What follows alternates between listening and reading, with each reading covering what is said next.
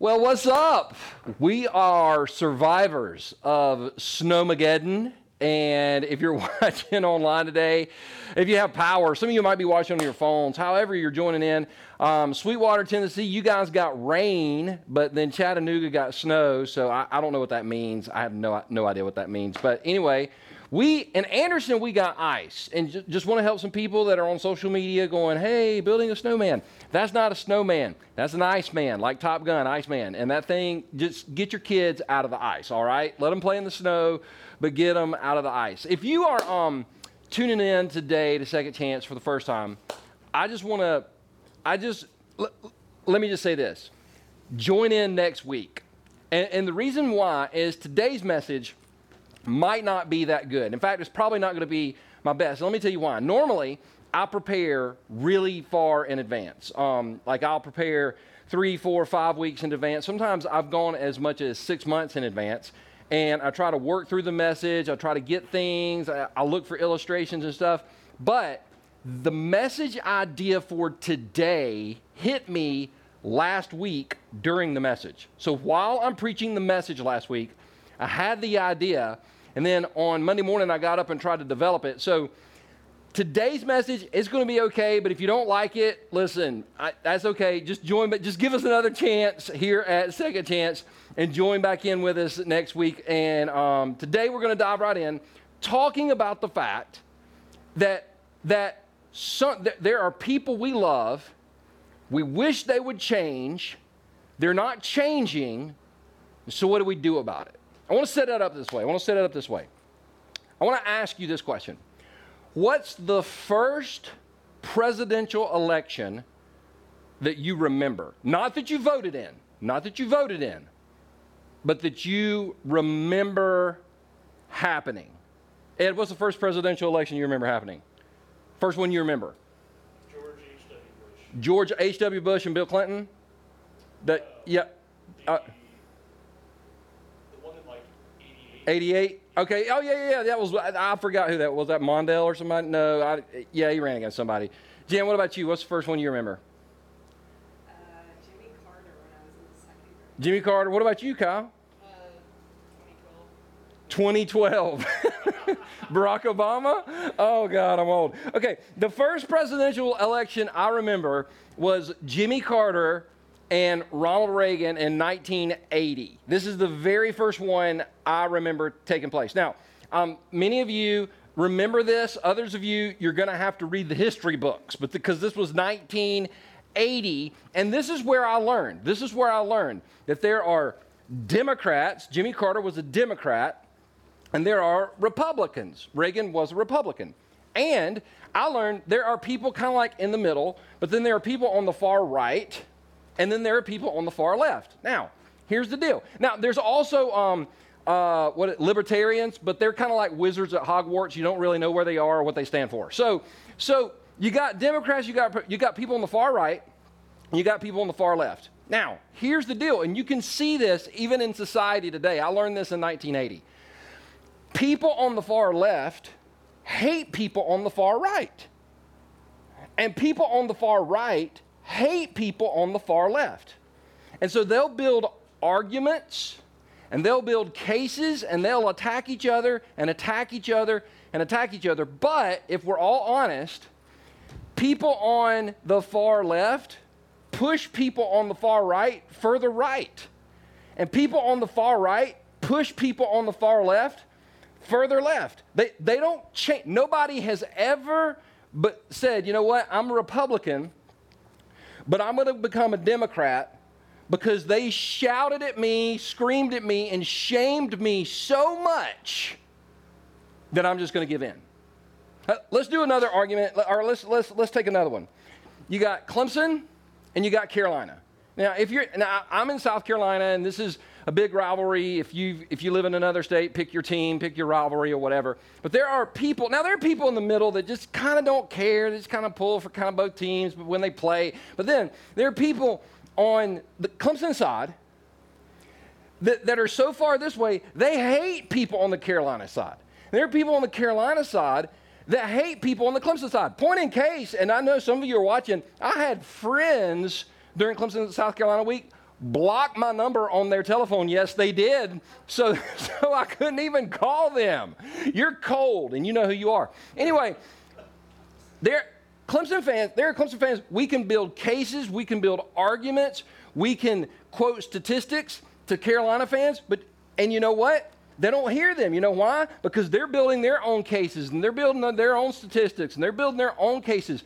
And I've never seen, never in my life have I ever seen a Carolina fan get screamed at and shamed so much that they eventually go, All right, all right, I'm a Tiger. I've never seen a Clemson fan get screamed at. In fact, it, you can you can accuse you can be like, hey, listen, I know you're a Clemson fan, but um, Dabo smokes crack, and every Clemson fan will be like, then we need to get some crack because if Dabo smokes it is, I mean, we will make excuses. It doesn't matter. Nobody has ever shouted, screamed, or shamed anyone into changing sides. Now, here's the deal. We know that when it comes to politics, and we know that when it comes to football. But for some reason, we don't know that when it comes to morality and Christianity.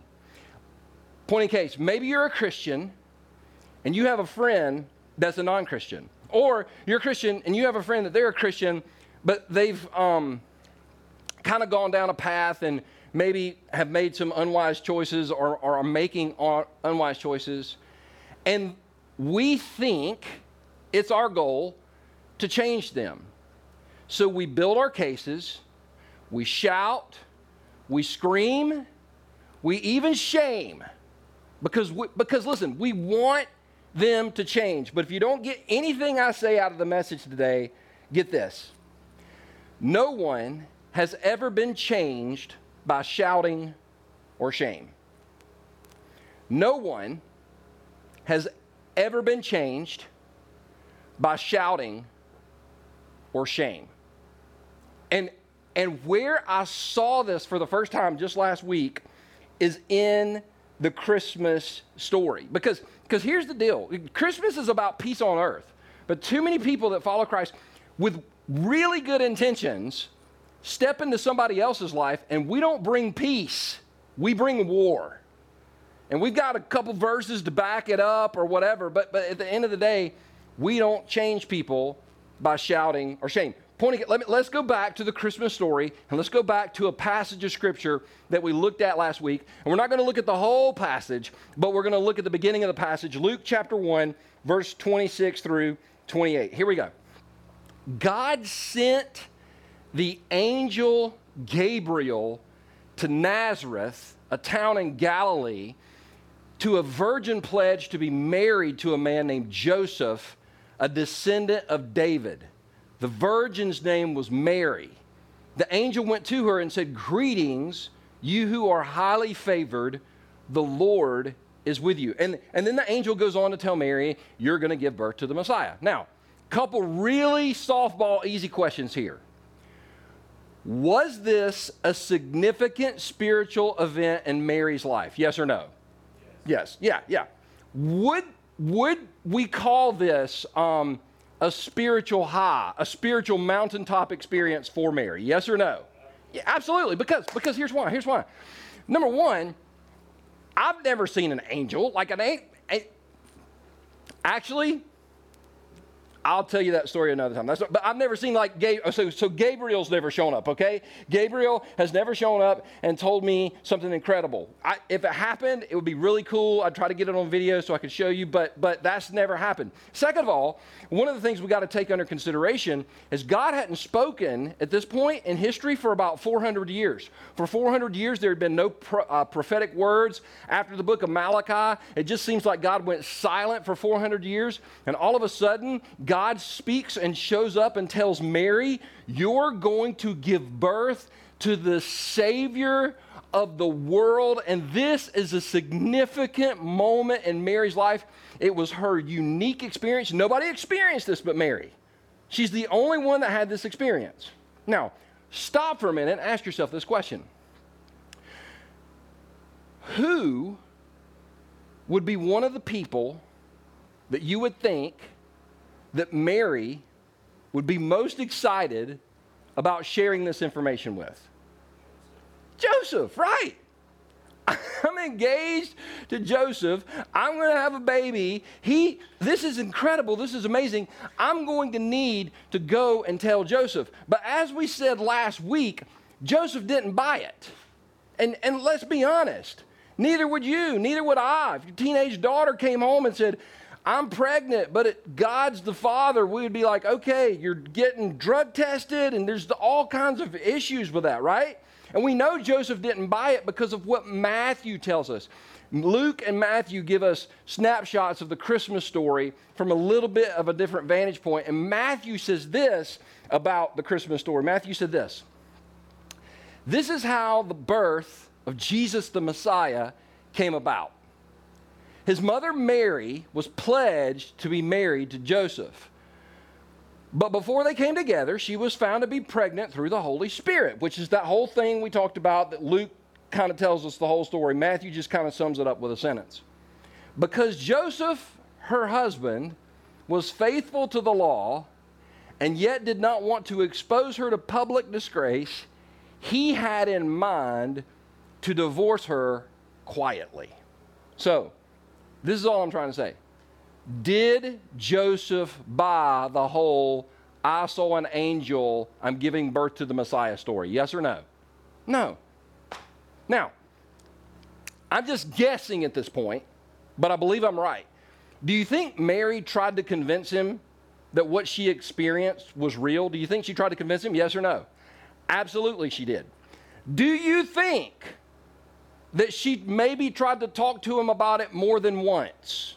The answer will be yes, she probably went to him over and over. But at the end of the day, Mary was not the one responsible for changing Joseph. In fact, something this big and something this unbelievable there's no way, there's nothing Mary could have done to have changed Joseph's mind.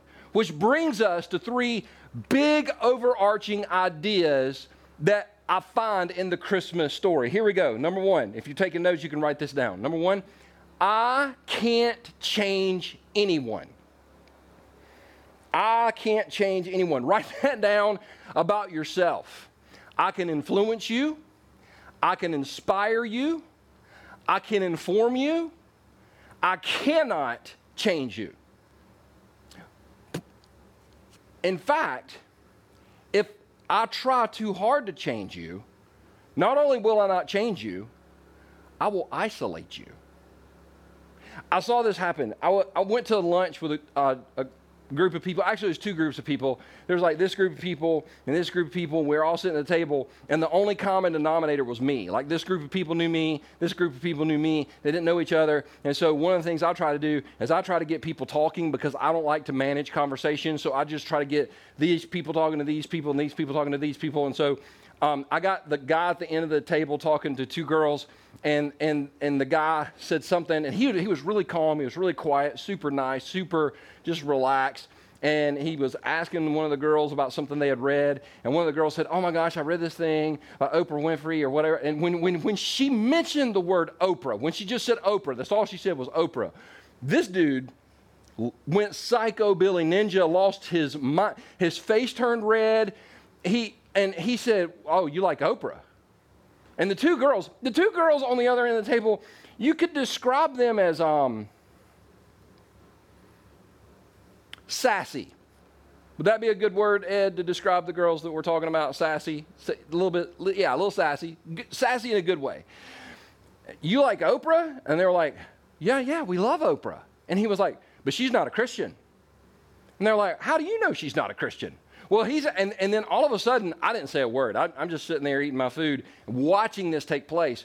He took about 10 minutes to build an incredible case about why Oprah was actually the Antichrist. By the way, I don't believe that. I love Oprah. I think she's great. I would love to have a meal with Oprah. In fact, I would love to have a meal with Oprah more than most people that consider themselves to be solid Christian. I mean, I love her. I don't know if she's a Christian or not. Never met her, but you know what? She's nice. Hello. Anyway, so he builds this incredible case about why he believes that Oprah is pretty much the Antichrist. What I saw him do was not change these girls, but push them away.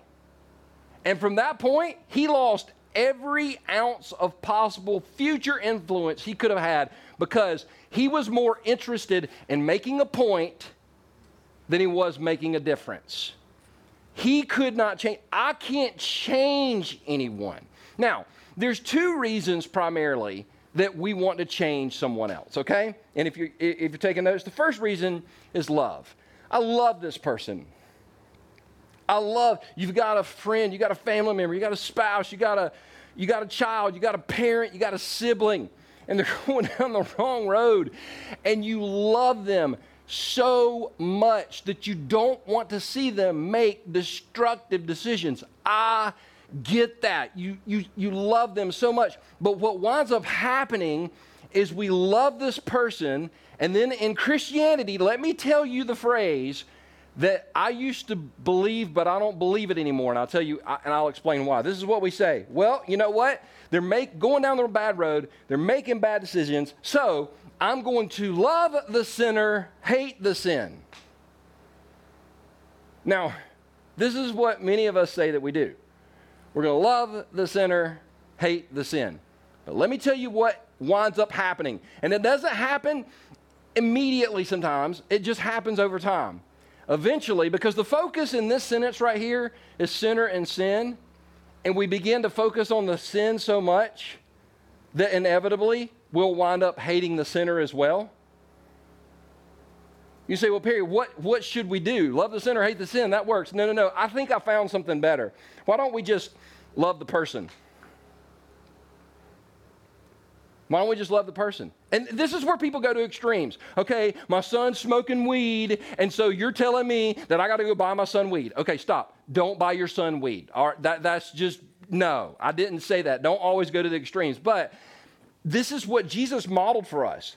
Love people. Jesus didn't walk up to Matthew and say, Matthew, I'm going to love the sin and hate the sinner. So, Matthew, stop collecting taxes and you can follow me. Jesus just said, No, Matthew, follow me. And eventually, Matthew became changed into the person. Jesus didn't try to change Matthew on the spot. He just says, Matthew, I want you to follow me. So, the whole, we, we can love people, but when we try to control and manipulate them, it's no longer love it's no longer love. The second reason we try to change people, letter B, is control.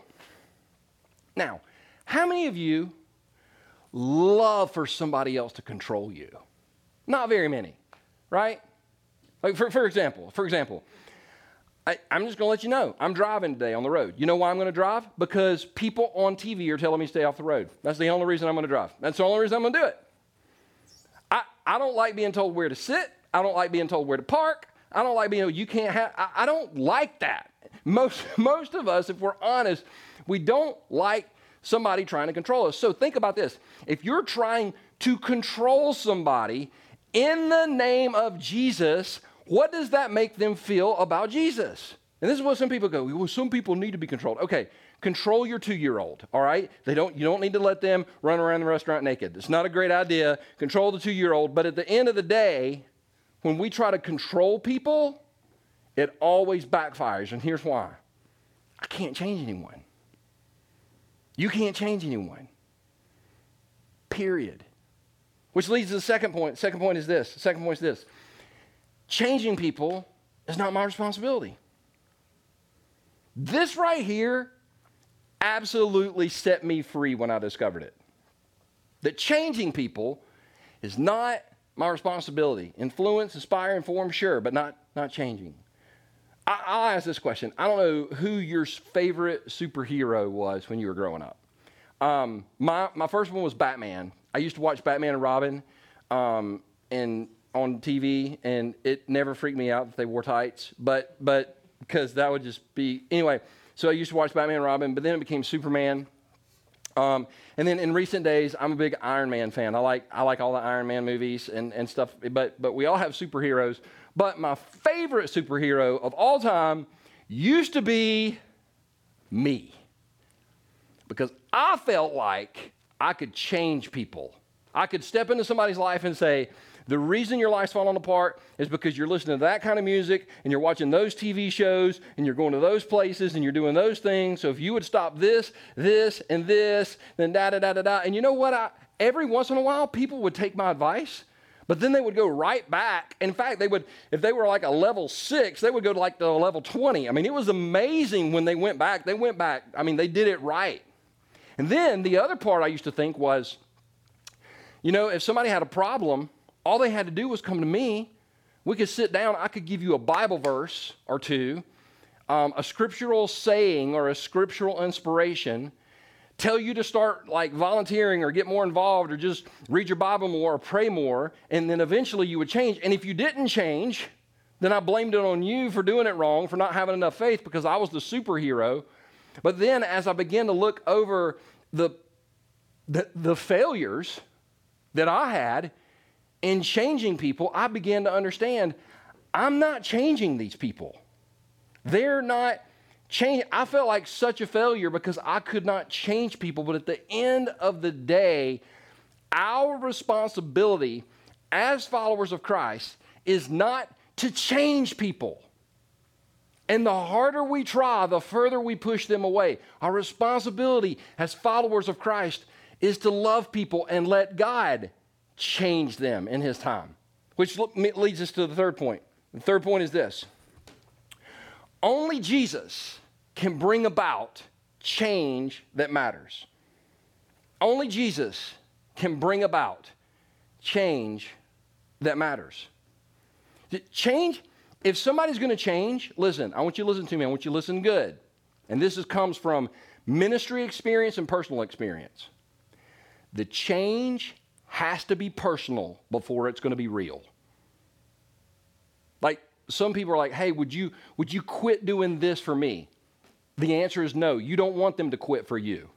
Because if they quit for you, eventually they'll go back to it. It's got to be personal. For example, for, for years, this was my motto I work out so I can eat anything I want. That worked. In my 20s, worked pretty well. In my 30s, worked pretty well.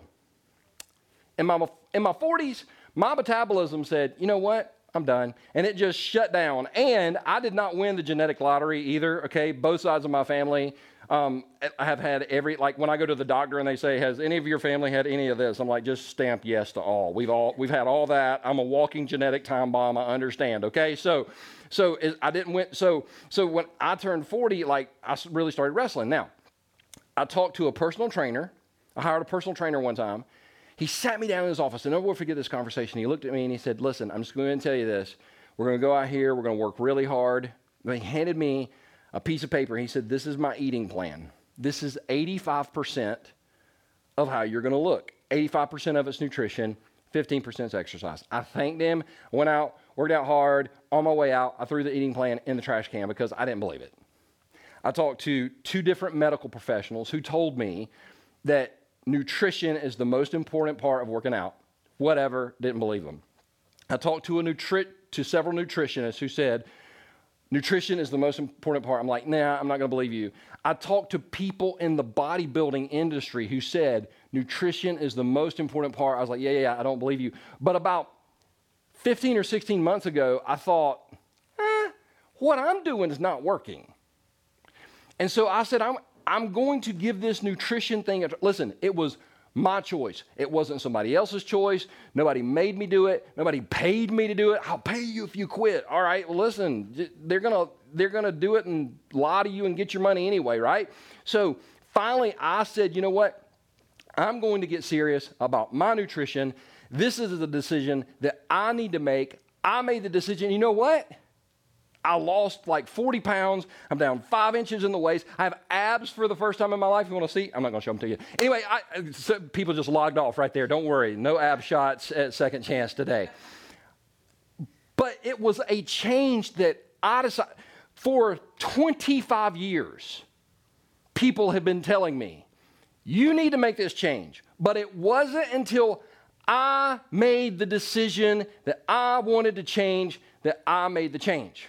Until the change is personal, that person will not change. And when it comes to Christianity and our walk with Jesus, we can inspire them, we can inform them, we can influence them. We cannot change them. If Mary, the mother of Jesus, could not change Joseph, you cannot change your friend.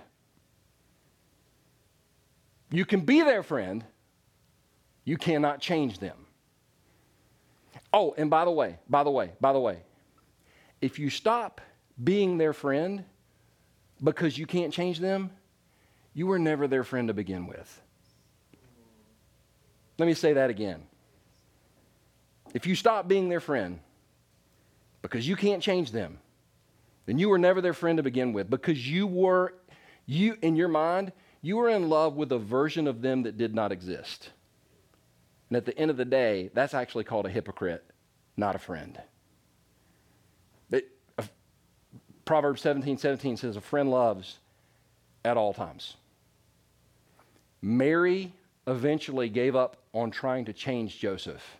And guess what happened when Mary stopped trying to change him? God changed him. The Bible, Matthew goes on to record this.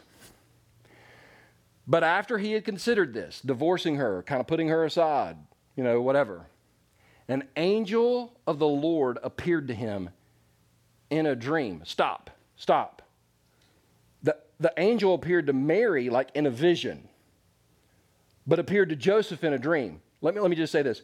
We've got to stop expecting people to have the same spiritual experiences that we have.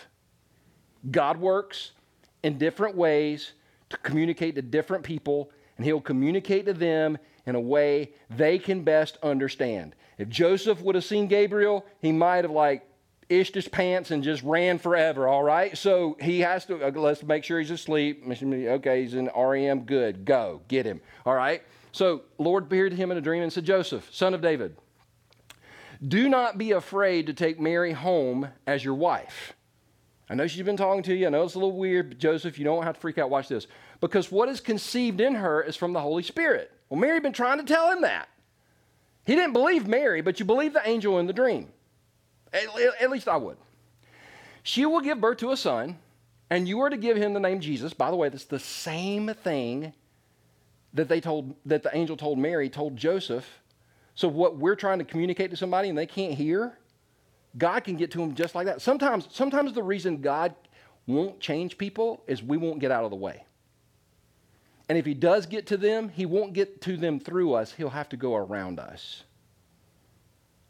Just a thought. And you are to give him the name Jesus because he will save his people from their sins. All this took place um, to fulfill what the Lord had said through the prophet the virgin will conceive and give birth to a son, and they will call him Emmanuel, which means God with us. When Joseph woke up, he did what the angel of the Lord had commanded him and took Mary home as his wife. Notice what the verse does not say. The, the Bible does not say, when Joseph woke up, he did what Mary had commanded him. Mary told him, most likely more than once, but he didn't buy it. You know why? Mary couldn't change him but God did in his time and in his ways. If you want to be a great friend to somebody, love them and pray that God will get their attention. And then when he does, be there for them. Obviously, obviously, Mary was there for Joseph. I can't imagine how that conversation went, but Joseph came back to Mary and said, All right, I believe. And Mary didn't say, No, no, you had your chance. I tried to tell you about Gabriel and the whole vision. No, no, no, you just go, go on, go on. You don't believe in angels. No, no, no, no. Mary obviously was willing to let, she never gave up on Joseph. And it took a work of God to get Joseph not to give up on her. But at the end of the day, God did what he needed to do in his time to change both people so they would come together and eventually, we get the Christmas story because Mary didn't try to change Joseph. She let God change him. That's why the scripture said one of my favorite passages of scripture is Ecclesiastes 3:11 that says, "He has made everything beautiful in its time. Not our time, but his time." I was um, I asked the permission of a friend to share the story, and I won't share names, but I did ask permission to share the story. I've got a really good friend. Um, her and her husband are just they're just great people, and uh, her her father is an alcoholic. And when I say alcoholic, I'm not talking about like he has a drink on the weekends. I'm talking about um, lost job, DUI, hammered, um, just about every day. And uh, she obviously doesn't want to watch her father drink himself to death. That's just, and she doesn't want to see that. And so a, couple, a few years ago, several years ago, she got um, she got in this like hyper Christian phrase where she would like ignore him or not pay attention to him, or when she did, it would be like a, a Bible grenade or a Bible bomb because she thought that would change him. And, and she began to notice, and this was her words, not mine, she began to notice that she wasn't changing him, she was actually pushing him away. And so, um, and I won't go into the whole story, but it was pretty powerful just this week where she was sharing. Um, she wrote it. She wrote him a letter and just said, "I just want you to know I love you. I've, I, I forgive you for everything in the past. I hope you'll forgive me, and I just want us to have a great relationship." And on that day, they they kind of hung out a little bit together. And since then, she's never, ever, ever confronted him about his alcoholism. Now, this is the part where I would love to tell you, and she led him to Christ, and now he is the president of AA. And that, that, listen, he's still an alcoholic. But I'm watching her love him through the process. Because guess what? Guess what? Ask yourself this question. Because I know what some of you are saying. How she's enabling him? She's not enabling him. She's she can't, she's not even old enough to buy alcohol, so she can't even buy anything for him. She's not enabling him because, ask yourself this question. So Ask yourself this question. When God does a work in his life, who's he going to go to? The people that have screamed at him and tried to shame him for years? Or is he going to go to the daughter who never gave up on him? You answer that question. Answer it honestly. You can't change people. I can't change people. Jesus can change people. We can love them, and then when Jesus changes them, be there with them to help them take their next step. At the end of the day, that's what God's called us to be. That's how we change the world. Not by shaming them, but by loving them, letting Jesus work in them, and then being there for them. That's my hope and my prayer this Christmas as we step into some weird family situations or weird friendship situations. Stop trying to change people. Ask Jesus to change them and love them through the process. Let's pray. Jesus, thank you so much today that you love us period. You don't love us because we're good, because we read our Bible a certain number of minutes every day, or pray. Jesus, you just love us. And Jesus, I'm so thankful that you bring about meaningful change in your time, not ours. Father, I pray for those of us who have family members or friends and we've been trying to change them for years. That today, Jesus, we will understand it's not our responsibility to change them, it's our responsibility to love them and let you change them and be there for them in the process. Jesus, I pray that you would just help heal so many relationships that have been isolated because we have tried to change people. And Jesus, I want to pray for the the people today watching that you've been trying to change, that you've been speaking to. That over the past week or month or maybe even year, you've been getting their attention and letting them know it's time for you to stop running from me and turn your life over to me.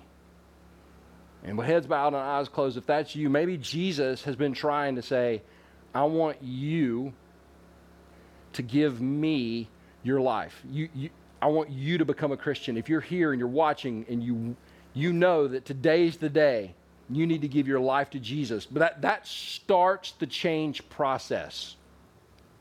You know you need to give your life to Jesus, give your life to Christ, become a Christian. Then, and whether you're watching online or you're sitting at Life Spring in, Spree- in Sweetwater, I just want you right where you sit just to pray and invite Jesus in. Just say in your heart, just say, Jesus Christ, right now, I ask you to come into my life and be my Savior. Change me from the inside out and show me how to live for you the rest of my life the best I know how. I surrender everything to you. In Jesus' name I pray.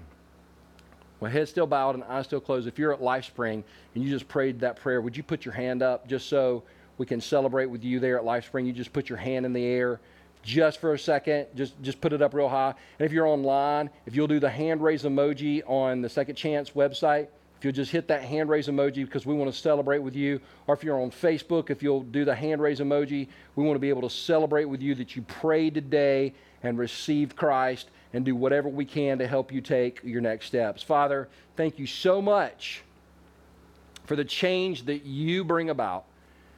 We love you. We ask this in your name. Amen. Hey, before I close the message, let me just say this. Real change, the change that we really want to see, it's not external, it's internal. Only Jesus can bring that about. Um, once again, for those of you, this is just a reminder for some, and it's new news for others. Sunday, January 13th, 2019, is when we're going to open, open our physical location. We have two services at 9:15 and 11:15. Uh, one of these days, we will have a fully functioning children's ministry, but we are going to have a nursery um, on these days only. That's uh, babies zero, which baby zero has always confused me, but baby, zero through two years old. Um, other children, you're welcome to come into the sanctuary. Um, two services on that day. And for those of you, let, let me just say this for those of you that have been praying for us, thank you so much. For those of you that have been giving, like you've been giving either online or mailing in a check, thank you because you have been faithfully giving.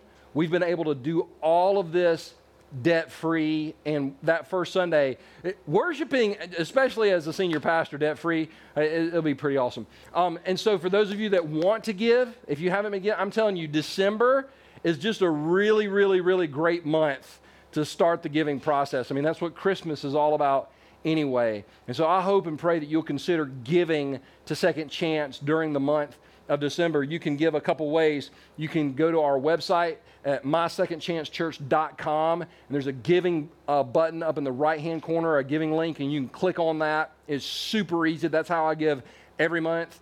And then, or you can mail a check to Second Chance Church, 210 South Main Street, Anderson, South Carolina, 29624. And listen, it keep keep on praying for us. And for those of you that have been financially supporting it, supporting us, keep it up because we're, we're getting closer and closer. What are we, five weeks away from January 13th? Five weeks from today, we'll be in that facility. Super excited about it. I hope you have a great week. I hope you have survived the snowstorm. We believe the best is yet to come.